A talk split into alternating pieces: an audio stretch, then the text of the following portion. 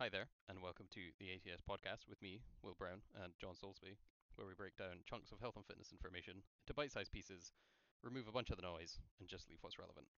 Uh, on today, we are on episode 55, and the topic for today is how to overcome common obstacles that prevent people from sticking to fitness plans.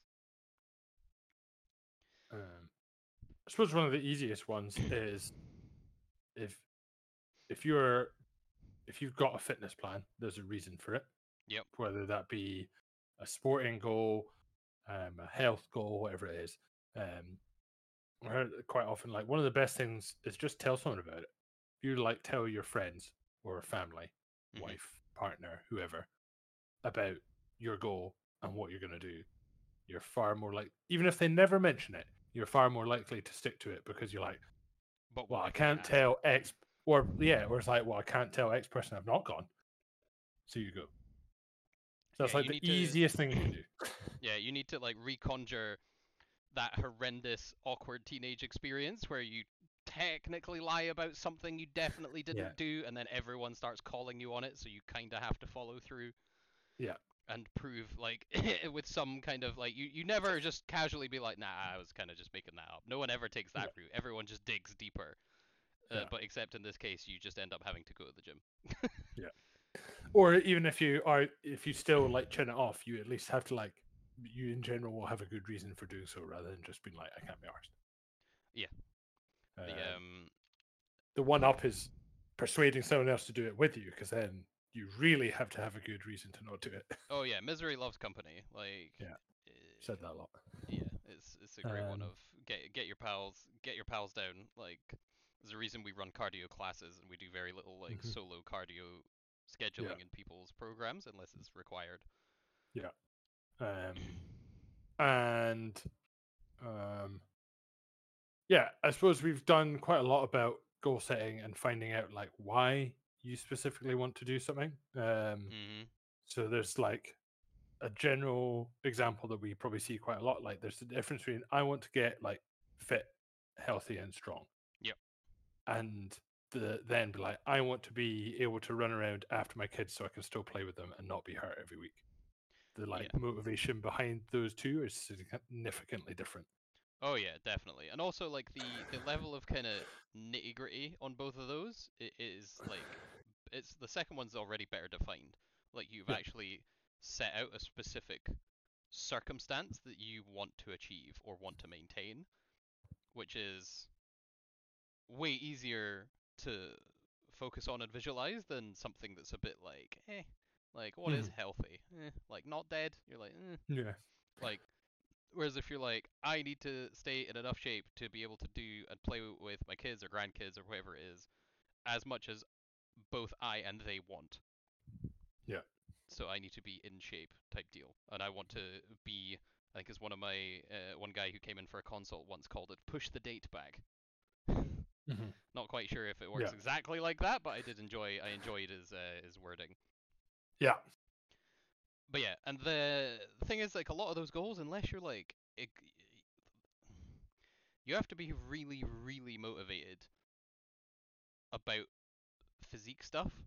Like, this is me, like might be getting a little, a little prickly for some people, but like, unfortunately, that's kind of how it has to be sometimes. But like, a lot of the time, it takes a good amount of really bad feels for you to actually do anything about it. Like Yeah.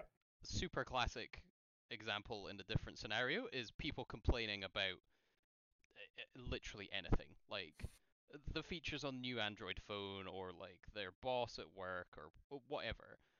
There are places where you can or even even closer to home, like people who complain about like people who complain about their food in a restaurant and don't do anything about it. Like Yeah. the like uh, I personally don't know anyone like that, but like people I know know people like that, and I'm like, Mhm. but they they want you to have a good time. Like they don't want to serve you bad food. Like they really want you to enjoy food. So if you just tell them, they will fix it. But they don't. Yeah. And it's like, yeah, yeah, you can moan about it, but like the the, the necessary bad feel has to be of significant size for you to actually start to take action Mhm. which can be very difficult. Um, whereas if you actually have a carrot to chase instead of bad feels, if you're like, I want something, it's not like you're avoiding bad things. You're working towards good thing that you want. It's much more motivating to get you Yeah. to do stuff. For certain people, some people thrive off the off the negative the negative feels, and then they end up carrying boats and logs. Um, Yeah, I don't know if that's technically. Tr- I mean, mm. having listened having listened to Mr. Goggins for quite some time for a bit of time, he very much seems fueled by the bad feels rather than the Yeah. good feels. Nothing he does seems like it feels good in any point or any case. no. He's literally just like, how miserable can I get? Who fucking knows?